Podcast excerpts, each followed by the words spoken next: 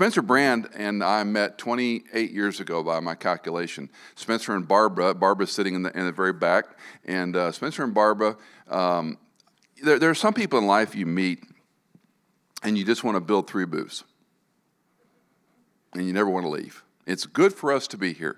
And uh, Cindy and I have been admirers of Spencer and Barbara all these years. Um, Barbara, and Spencer may tell a little bit about this, was struck with MS many, many years ago. And um, her journey is one that's uh, worth a book um, how she shares Christ, much like our dear friend Bill Howard last week, who's I see him here, bust his chops. Uh, but these are men and women that share Christ on the backstroke, and I like being around men and women who share Christ on the backstroke. I like learning from them and hearing from them and seeing their confidence and passion and excitement about sharing Christ with people that need to know the Savior. And, and Barbara's story just goes on and on and on. One quick anecdote we were living in Virginia and they were having work on their house and they were cutting down a tree in front of Barbara and Spencer's house, and the tree hit the house and moved it off the foundation. Almost killed one of their children. And the poor man who was cutting down the tree is, of course, devastated. He's got you know, his head in his hands on the curb crying. He's going to be fired. He's going to lose his job, going to be sued. Barbara goes out there and leads the guy to Christ. He goes home and leads his family to Christ. And that's just one of 150 stories like that that I just, I don't like people like that. They put me to shame. No, they give me courage and they remind me that opportunities right in front of us to share Christ with those around us. Spencer has been involved with International Christian Ministry for almost 50 years. Um, he was the founder in 1984 and serves as the president of the Endowment Community Leadership. And even reading that reminds me he lives in D.C., so give him some slack. Prior to uh, Campus Crusade for Christ, which they were involved with many years, he graduated from the University of Minnesota with a master's degree in public affairs. He held senior positions in the office of the Secretary of the United States Department of Labor and the Department of Interior. He's also met with um, that verse the Proverbs that talks about you'll, you'll, uh, you'll meet with kings and princes. Um, he's talked to world leaders in Estonia, chief justices here in the United States, uh, Supreme Court justices, heads of state, and he's this guy you don't see coming. And it's not about names and dropping names and whatnot. He's a man that God's used and placed in a unique, unique niche. I've never known anyone quite like him who lives out the Christian life. We trade a lot of literature together. He's sent me many books over the years that I have enjoyed. Um, one a few years ago that I have not finished reading is uh, the book that changed your world by Vishal Mangalwadi. And that book is an Indian Christian writing to the country saying, we exist because of this book called the Bible. And he gave it to all the members of parliament.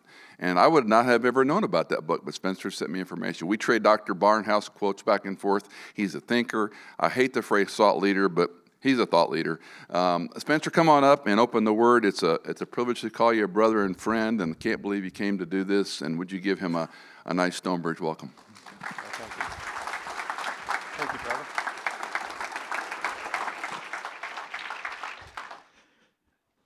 Well, thank you, Michael. What a blessing. Um, I suppose I could start by saying I'm uh, from Washington, D.C., and I'm here to help you. Uh, but these days, I guess I shouldn't. You know, if you'd put up on the screen the, uh, uh the uh, chorus that we sang, you know, when you look at that, sometimes we sing these uh, choruses and hymns so quickly, but look at that. How great the pain of searing loss the Father turns his face away. The one whom the Lord, if I can put it this way, loved the most, he turned his face away from. And yet today, as Mo, who I don't know, and you are going through a searing loss, he has, does not turn his face away. In fact, he indwells you. He comforts Mo right now. He is meeting him in ways that we cannot comprehend unless you've also gone through that same kind of abrupt, searing loss. But what a remarkable Lord that while he would turn his face away from his own son, he indeed sets his face on us. Isn't that amazing? And you know, it's often been said when people get up to speak that after we sing these and after the service for the children, there's really no point to have a sermon. and one day I will have the courage to actually just sit down and say, what else do we need to say this morning? But when Michael was speaking, he reminded me of a man that had been very close to Barbara and me for years. He's since died, a fellow named Joe Foss. Joe was a Medal of Honor recipient from World War II, former governor of South Dakota, just an extraordinary individual, shot down 26 planes over Guadalcanal. But at his 80th birthday, a 92 year old friend of Joe got up to speak.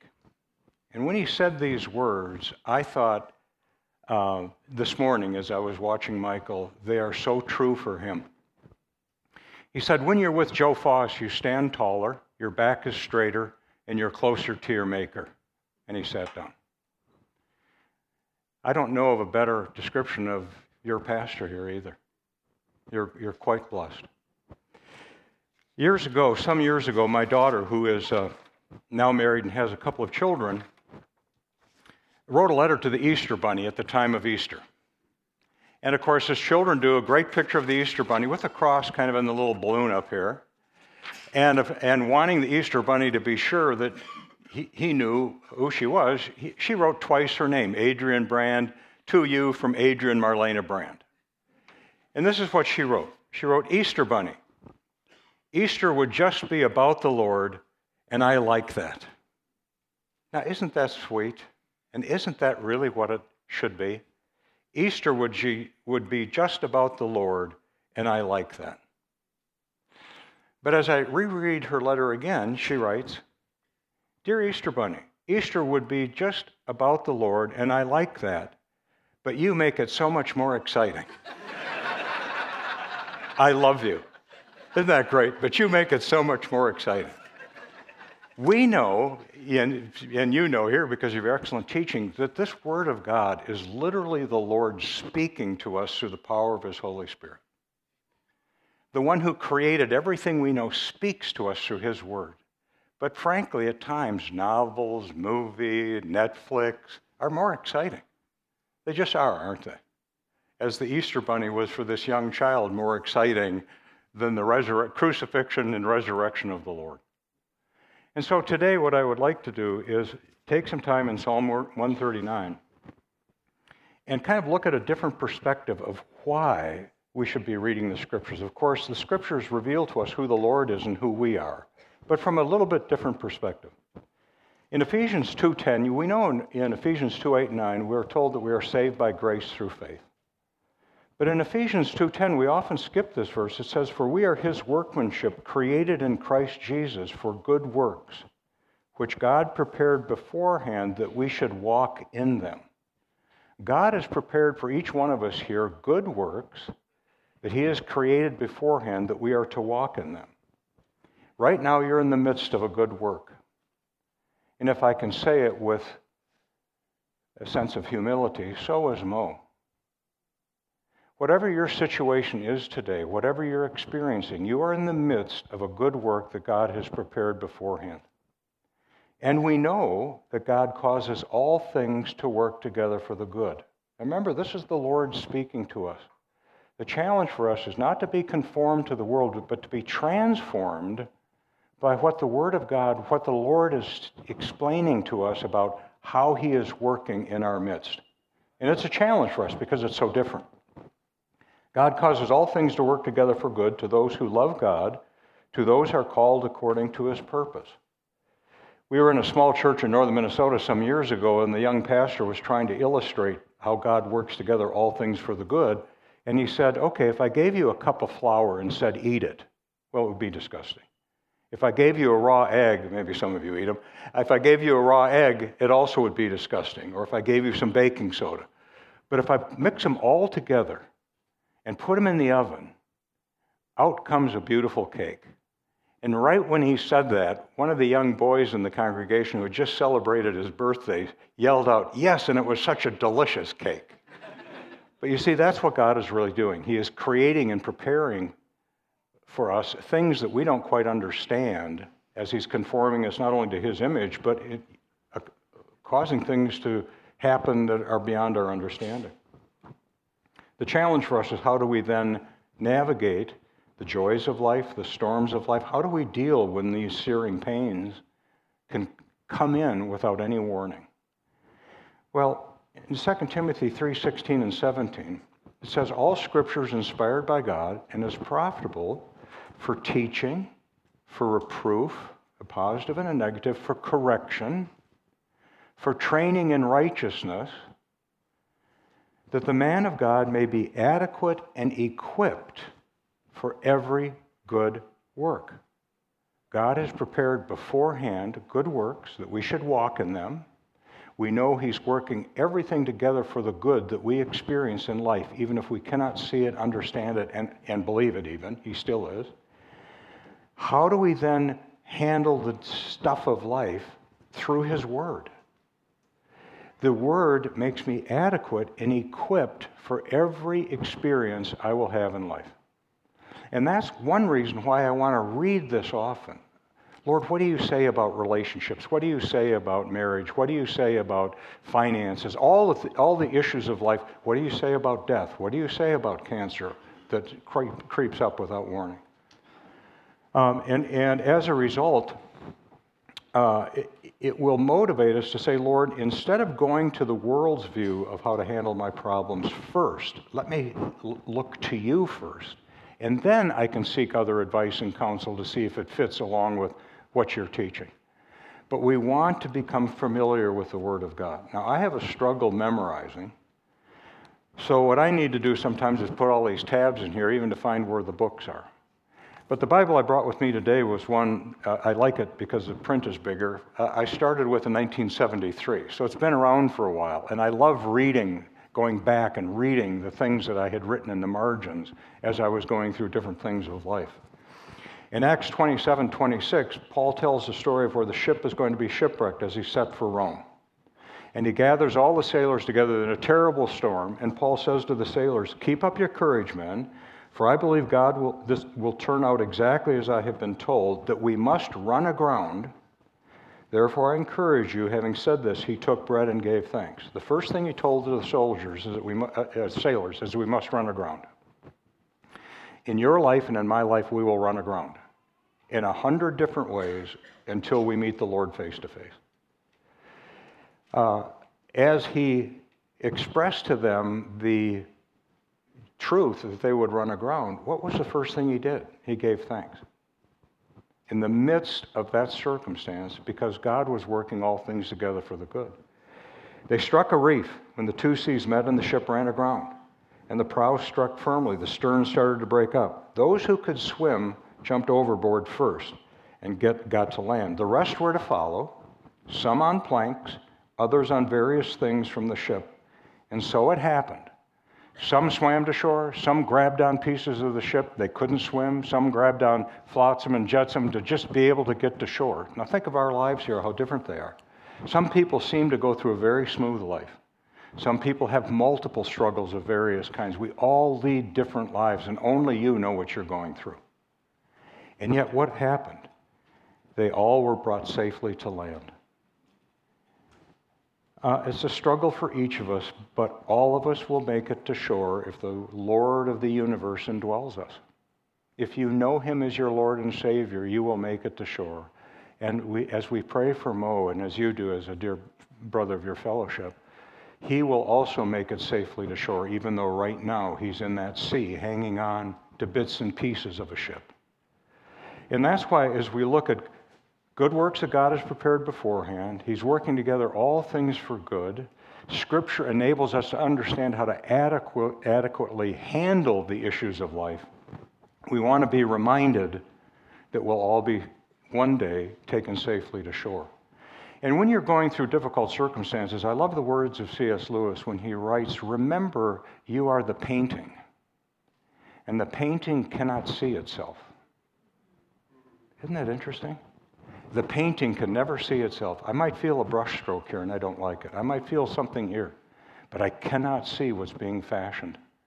And that's why, again, in the midst of that, we want to give thanks. So I'd like to take just a moment and have you bow your heads if you would. If there's a struggle that you're going through with your life now, or something in the past where you've not been able to say, Lord, not for everything, but in everything, I want to give thanks to you, for this is your will for me in Christ Jesus, 1 Thessalonians 5:1. Not for everything, but in everything. I want to give you a moment to just say, Lord, there's this issue that I want to, by faith, thank you for because I want to trust that you are, I am the painting, you are the artist, and I cannot see what you are fashioning, but I want to trust you. Now, if there's something that's terribly difficult for you to be able to give thanks for, then may I suggest that you simply say, Lord, I'm here this morning. I know by faith one day you will give me the strength to thank you for it, but I can't today. So, Lord, just surround me with your love. Encourage me, open my heart and my mind to understand how much you truly love me. Amen. The uh, principal of a small middle school was facing a difficulty because some of the younger girls were now for the first time using lipstick. And so they would go into the girls' room, put the lipstick on, and then kiss the mirror. And of course, that lipstick is difficult to get off the mirror, but they thought it was pretty cool. So he sent out, had the teachers in the homerooms, kind of at this middle school, explain not to do that and why, but they kept on doing it. So one day, as he walked around the school, he gathered those girls that were wearing lipstick and brought them into the girls' room. And he said, You know, I've asked you before not to kiss the mirror because it takes so long for the sexton to clean it off the mirror. Um, and he said, I want to show you how difficult it is. So, as the girls were in the restroom, there were some lipstick marks on the mirror. The janitor came in with a, a pail and a, and a large brush, and he set it down, and he took the large brush and he went over to the closest toilet and dipped it in the toilet, and then went back to the mirror to clean the lipstick off the mirror. Now, now needless to say, I love the creativity of some people. But needless to say, the, the girls didn't kiss the mirror anymore after that because they believed it was true. C.S. Lewis also says there are three images in my mind that I must continually forsake and replace by better ones the false image of God, the false image of my neighbors, and the false image of myself. Today we're going to look just briefly in Psalm 139 about the of who is God, who Jesus said, Who do you say I am? And who am I?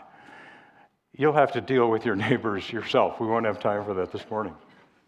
We have to remember we don't define God or ourselves by our own experience. The scriptures are the only way that we understand who God is, as the Holy Spirit illumines our mind to understand them. And the scriptures are only the true source to help us understand who we are.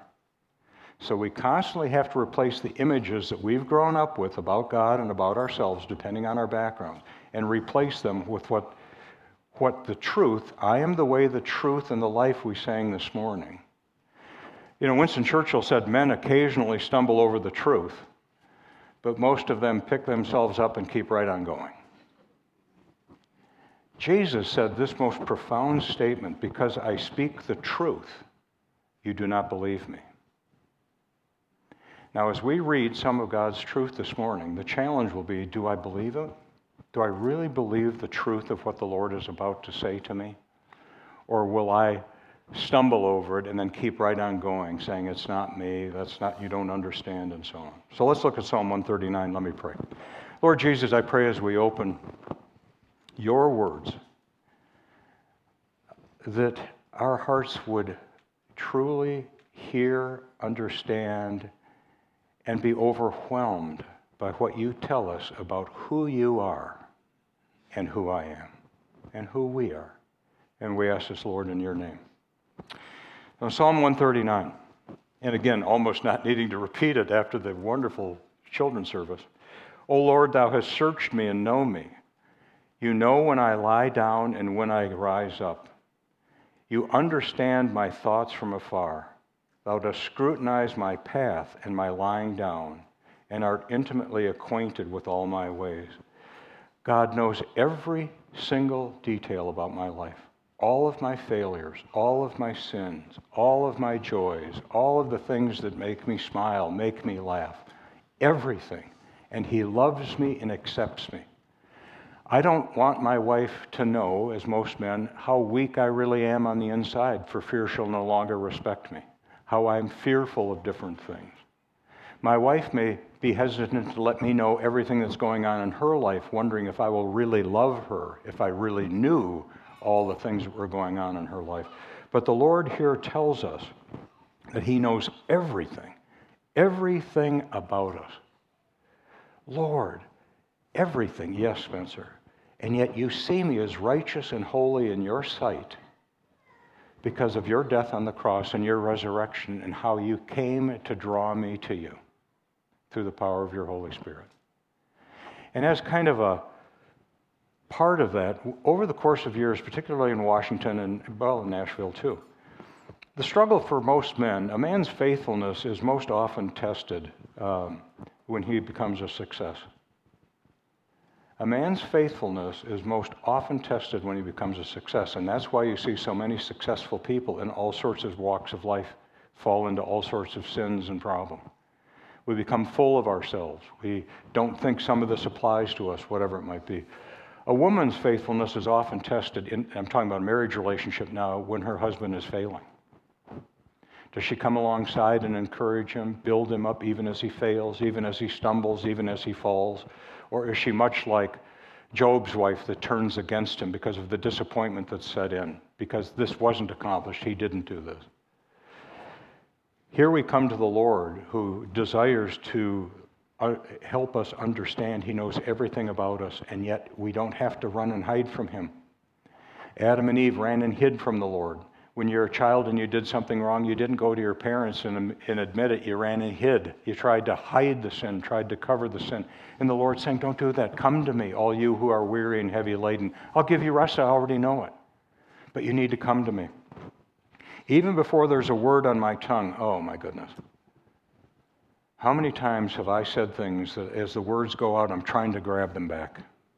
The hurtful words, the unkind words the number of times I'd have to apologize, ask forgiveness. And yet the Lord loves me knowing all of the things that I have said, even before I said them. And what a picture that is, again, of unconditional love, because God said, is saying to us, I know what you're about to say, and it's cruel, it's unkind, you shouldn't say it, but I'm going to allow you to say it for many reasons, but one of them is to show you that I love you in spite of what you say. I'm not going to stop you because that's kind of making you be good. Instead, I want to show you my love for you, even when you are saying things toward me, the Lord. Behold, O Lord, thou knowest all. You have enclosed me behind and before, and thy hand upon me. Such knowledge is too wonderful for me. It's too high. I can't attain to it. I cannot comprehend it. You cannot comprehend this at all. I love seeing the children here wondering what was going through the mind of each one as I was sitting looking from the back, some raising their hands, some giving the answers, others talking to the one next to them. You know, what were they talking about? You know, all of these things. Uh, and yet the Lord knows every single thing that's going on in their minds as well as ours. It's too high. I cannot comprehend that. And yet that's who He says He is to us. Where can I go from your spirit? Can I run and hide from Him? Where can I flee from thy presence? If I ascend to heaven, thou art there. If I make my bed in Sheol, behold, thou art there.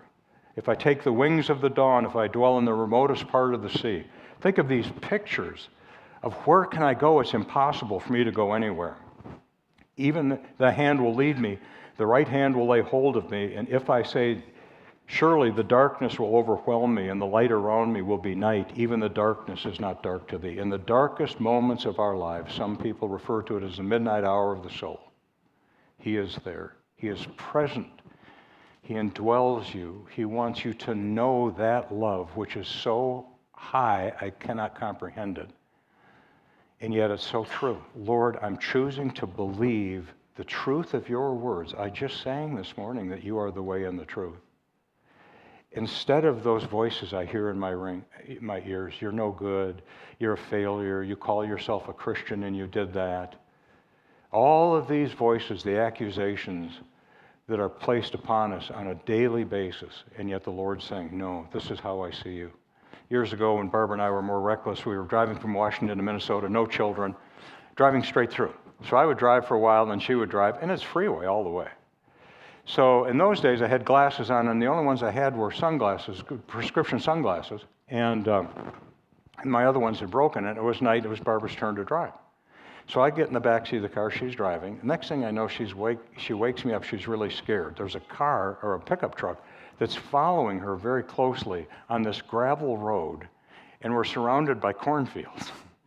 now, now, how you get off I 70 onto a gravel road surrounded by cornfields with a pickup truck following you. So I sit up, of course, I'm sleeping. I put my glasses on. Well, they're sunglasses. I can't see, you know, everything is just foggy. Well, we eventually made our way back. She had turned off for a gas station for whatever reason, kept on going out in the middle of this farmer's cornfield. And I thought of that at that time, but Lord, you saw all of this. The darkness is nothing to you. Your light shines through the darkness in ways that we can't even comprehend. Even the darkness is not dark to thee, and the night is as bright as the day. Verse 13 For thou dost form my inward parts, thou dost weave me in my mother's womb. I will give thanks to thee, for I am fearfully and wonderfully made. Some years ago, Jennifer Aniston, when she was married to Brad Pitt, uh, was considered one of the most beautiful women of the world. And of course, she's married to one of the most handsome men of the world, man, man of the world, with all of the money, all of the fame that anyone would ever want.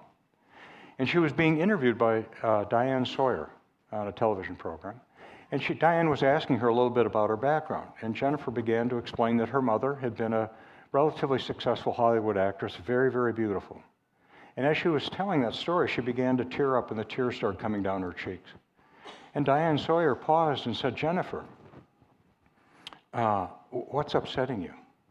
And Jennifer, now hardly able to control herself, said, Ever since I was a young girl, my mother told me my eyes are too close together. Now, if the most beautiful woman, in, or one of the most beautiful women in the world, married to one of the most handsome men in the world that has all the money, still struggles with who am I? How much do we struggle in this room? Are you able to look in the mirror and say, Lord, you formed my inward parts. You fashioned me in my mother's womb. Lord, thank you for me. Thank you for the way you created me. Thank you for my eyes, my ears, my hair, or what's left of it. Lord, because you fashioned and created me. Lord, don't let me hear the world shame me for whatever reason that you are self conscious about, even as you sit here today. Because, Lord, you, you, you created me. How can there be anything more magnificent than a creation by the one who created the universe? I'll give thanks to thee. You see this pattern through the scripture? Lord, as I look into that mirror, it's not what I would want, but I'm thanking you by faith because this is how you created me. You see, that act of giving thanks, it will transform your life. And if you can't yet, ask Him to give you the strength to do it because it will be a roadblock in your spiritual, spiritual maturity if you can't. Wonderful are thy works. You think you are wonderful? He just tells you you are in me. And my soul knows it well. My frame was not hidden from thee when I was made in secret and skillfully wrought in the depths of the earth. Oh Lord, let me see me and see my brother sitting next to me, or my sister sitting next to me, or the stranger that I run into tomorrow the way you see them, not the way I see them or see myself. And in the book they were written, the days that were ordained for me, when as when as yet there was not one of them. I, you know, of course, had no idea, nor did you, that you would be living the truth of that today as Michael prayed for Mo uh, and his wife. The Lord knew that yesterday he was taking her home. None of us had any idea, and certainly her husband didn't. He knows every day that we will live. Do I need to fear for the future? Do I need to under, fear for what might happen? Of course not, because He has already ordained for me the number of days that I will live. So I can say, Lord, if it's three days, if it's one day, if it's 50 more, day, 50 more years, then Lord, I want to rest in your truth. Now focus my mind on those things that are productive. You know, I used to talk about how I have three friends, and, and you addressed it this morning to the kids in a wonderful way. I have three very close friends I've known for almost my whole life. And sometimes we're with each other often, sometimes every once in a while, but we have always been together. And my fear, three friends are fear, worry, and anxiety. And they come visit me in the middle of the night. They come visit me at 10 in the morning. They just show up without any kind of invitation. So when it comes to fear, I want to embrace that fear. Well, welcome, fear. You showed up again. What is it I'm supposed to be afraid of today? Because what casts out fear? Perfect love. I don't need to run from it, embrace it. Fear, you can't have a hold on my life. Oh, you'll capture my mind for a moment. You'll make me worry, and then I'll do all these foolish speculations that often happen when we are fearful about something. And yet, perfect love, the scripture tells us, will cast out fear. So, Lord, thank you that you allowed fear to come visit me tonight at 2 o'clock in the morning. We have a couple of kids that have really wandered away from the Lord. And I don't know that I've slept an entire night for, I don't know how many years, 20 years now. Because I'll wake up at 2 o'clock in the morning praying for their safety. They're always with me. But Lord, I don't need to fear that because I can entrust them to you. You love them more than I do. So, Lord, let me pray for them, let me pray for others, and then give me rest again. But I don't have to run from the fear, hide from the fear. I can embrace it. And particularly when it comes to as you're facing the concept of death, which will come to all of us, because He has already ordained the days. We don't need to speculate or worry about that. And in fact, going back to giving thanks,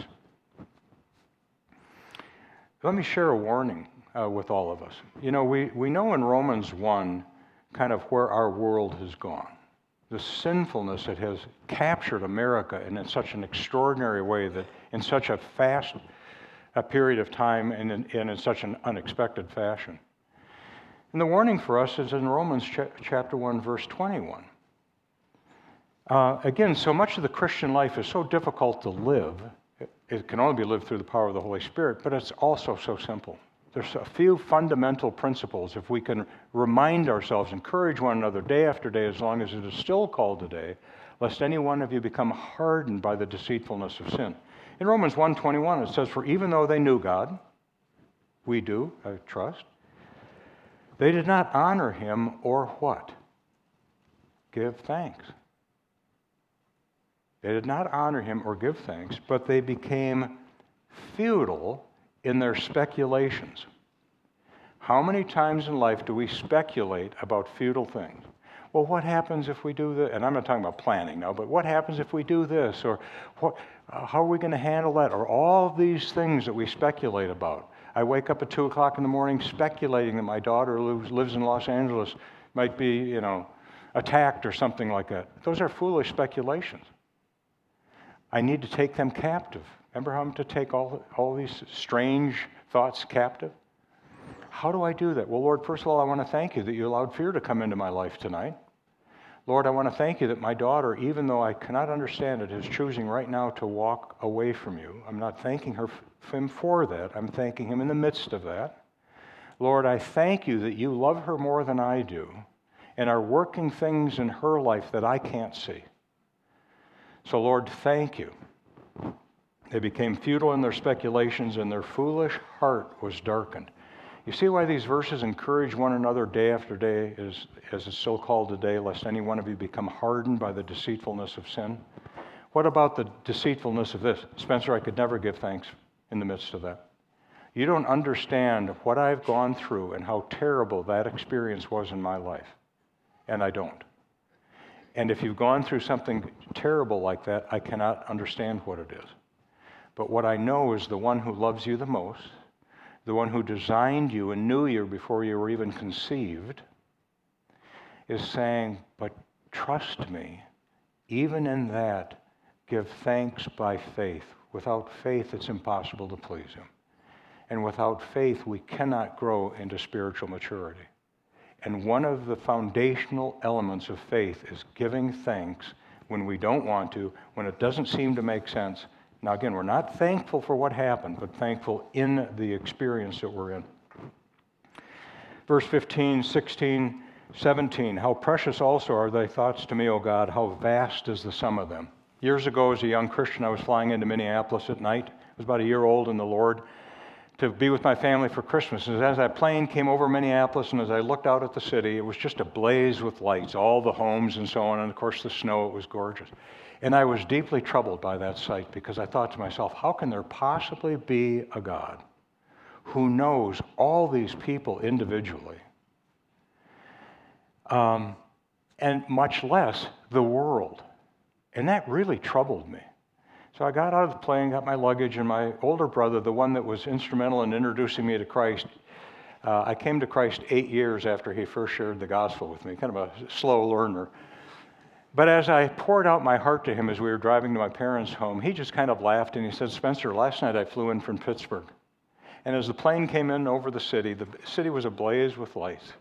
And my heart just leaped with joy as I thought of, oh Lord, I know you and you know me and you know every one of these people in a way that I can't comprehend. And I was just praising him as I was driving home to my parents. Well, what was the difference? Same experience. Well, he was about 11 years older in his relationship with the Lord than I was. I was a baby Christian just trying to learn and understand these things, and he had grown in that relationship. How precious are the thoughts to me, O God, how, how vast is the sum of them. After we had our first child, our first daughter, I really struggled with could I love a second child after Barbara got pregnant? How do you possibly love the second child when you love the first one so much? And yet, again, the, the woman's experience, of course, is much different. But from the husband's, at least for mine, it's kind of like, well, the child's kind of not really there until, you know, you see him. But the moment that child was born, I had such an overwhelming love for that child. And then when the third came along, and then when the fourth came along, so I ran back to this verse and I thought, oh Lord, I see. If I can love one, two, three, four, well, you, the one who created the universe, it's no wonder you can know us so intimately in a way that I can't comprehend, but I can believe it because I experience a tiny bit of it in my life. At one point in time, our son was in Afghanistan. We had a daughter in Chicago, a daughter in Los Angeles, and one in Washington, D.C. We're kind of spread all over the world. And yet, constantly, I'm thinking about all four of them. Again, I ran back to this verse of Lord, if I think about my children so often during the day, and now grandchildren, how much do you think about me? Verse 18 If I should count them, they would outnumber the sand. When I awake, I'm with thee. Um, you know, it's an extraordinary thing, isn't it? When we ask ourselves, Lord, is this true? Is this really you speaking to me through your word? And Lord, then uh, transform my mind so that I can see the world, myself, my neighbor, you, the way you see it, not the way I think it should be seen. Uh, Vance Havner, an old itinerant uh, preacher, uh, when um, Walter Cronkite was on the news, Walter would end every evening, for those of you too young, this is when television was invented, and he would end the newscast every evening by saying, and that's the way it is, July 11th, 2021. And Vance Havner would say, no, Walter, that's just the way it seems. As we look at the world, it's just the way it seems, it's not the way it really is. Now, these next verses, I won't take time here, but these next verses, 19 through 22. This is where he cries out, You would slay the wicked. Now, we're living in a culture right now in America that creates a lot of anger inside many of us when we're seeing the when we're seeing our nation just plundered in a hundred different ways through all sorts of philosophies and false ideas and false idols and so on. It is so destructive and aimed now in school systems at the very most vulnerable, our younger children. And I just want to suggest that much of that anger you feel delights the Lord. There is nothing wrong with that righteous anger because we are angry at the sin that is destroying so many people. We're angry at the sin that's setting, setting out to destroy the next generation yet even to be born. And it will create anger in us. How we respond to that will be the challenge. But that's a whole you know, other sermon or, or message that would be great to deal with. But I want to encourage you that when you feel that anger, Lord, thank you that you are allowing me to feel angry for what I just read, because I too hate sin. So, Lord, first of all, look in my life, but I too hate sin, and that's why you have that experience. Now, how you deal, how you then relate to the world around you and that person who is so opposed to you is a whole other you know, kind of issue in the Christian life that's also very difficult of how we deal with our enemies and those who want to destroy us. But I just want to explain or suggest this morning that what the Lord is telling us in this section is that kind of anger is not only understandable, but frankly, it's pleasing to him because he experiences the same thing in a way far deeper than we do. God was so angry at sin, so horribly offended by it, that the only way that he could deal with it was to sacrifice his only son and turn his face away from him. So if we think we hate sin, we don't we cannot understand how it grieves him, how it affects his holiness. So I just want to encourage you with that. Okay, so where do we come as back to as we finish this? We come back to where to where it was ended this morning with the children. You see, if I know God really loves me, if I know when Jesus says, Who do you say I am? Well, Lord, you're the one who loves me. You're the one who has saved me and loves me and knows everything about me. And if I understand that I'm created in His image, and if I understand that I'm wonderfully made, and I look in that mirror, and I want you to do that when you go home today, look in that mirror and say, Lord, I want to thank you for me. I want to thank you for the way that you created me. Lord, let me live out your creation in a way that's pleasing to you. But you see, if I believe those two things, then I can come here to verse 23. Search me, O God, and know my heart. Now I'm saying, Lord, I know you know all of this, but now I'm willing for you to open me up because I know you won't reject me. I know you won't tear me down. I know you won't push me away. I know you won't turn your face against me. So, Lord, I want to open up my life to you. Years ago, in the early 80s, I spent a good bit of time in the former Soviet Union and a lot of the uh, republics and in Eastern European countries. And uh, I was with a pastor who had spent years in prison in Romania. And he said to me, Spencer, um, another pastor in Moscow that I was with, we were walking together, came to the Lubyanka, which was the headquarters of the KGB, and he went over and kissed that side of the building. He had been in prison for 15 years. He said, Oh Lord, thank you, because this is where I met you. Now, he'd been a Christian when he was imprisoned, but this is where I met you. The Romanian pastor said to me, a, a different pastor, not a different country, said, Spencer, the trouble with you Westerners is you talk about a commitment to Christ. I made a commitment to Christ. He said, Here we talk about surrender. The hymn, I surrender all. This is surrender. Lord, I'm yours. You created me. My time, my talent, my treasure. You know the days that I have to live. I don't know that. And so, Lord, I want you to search me and know if there's anything in my life that's displeasing to you so that I might confess it. Lord, my attitude toward that person or what I did over here, Lord, thank you for showing me that that was sin in my life. Thank you that you died on the cross for that sin and have forgiven me. Now take control of my life that I might experience the fruit of your Spirit transforming me. Patience, kindness, gentleness, faithfulness, love, self control. Are those more evident in your life than they were last year, two years ago, five years ago? They should be. It's the Spirit, it's the fruit of the Holy Spirit, not the fruit of a maturing Christian. It starts off here. Try me and know my anxious thoughts. What are you anxious about this morning? just as I've spoken to you about my anxiety from time to time about my children. And see if there be any hurtful way in me, and lead me in the everlasting way.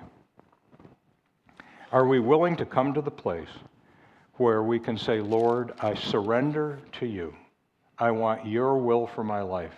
When we pray the Lord's Prayer, remember, Jesus said, when you pray, don't pray with repetition like the heathen do, but when you pray, and then he introduced what we often call the Lord's Prayer, a prayer that's prayed with more meaningless repetition than any other prayer there is, isn't it? But remember that one little passage, Thy will be done on earth as it is in heaven. When I pray that, I'm saying, Lord, I want your will to be done in my life as it is in heaven. I want you to lead me, to guide me, to empower me. And as we uh, close up this morning, um, I want to encourage you to understand how to walk in the power of the Holy Spirit. You are indwelt by the Holy Spirit the moment you come to faith in Christ. You'll never get more of Him, but He wants more of you. He wants you to yield your rights to Him, yield your anger to Him, yield all of the frustrations you have, the impatient sins you have, all of these things so that He can be transforming you as time goes on. And so, my suggestion is when you sin or you know you've had a thought that you shouldn't have, then, Lord, thank you. I've just sinned against you and have sinned against perhaps that person. Thank you that you died on the cross for that sin and you've forgiven me. Now take control of my life. And then cause me to either pray for that person or to turn away whatever it was I was looking at or thinking about that I shouldn't have. And it's a moment by moment by moment walk in His power is the key to the Christian life. Not trying to be more committed, not trying to be a better person, not trying to work harder. You will fail. And as many have said, I tried Christianity and it didn't work for me because they didn't understand that we cannot live it, only He can through His power.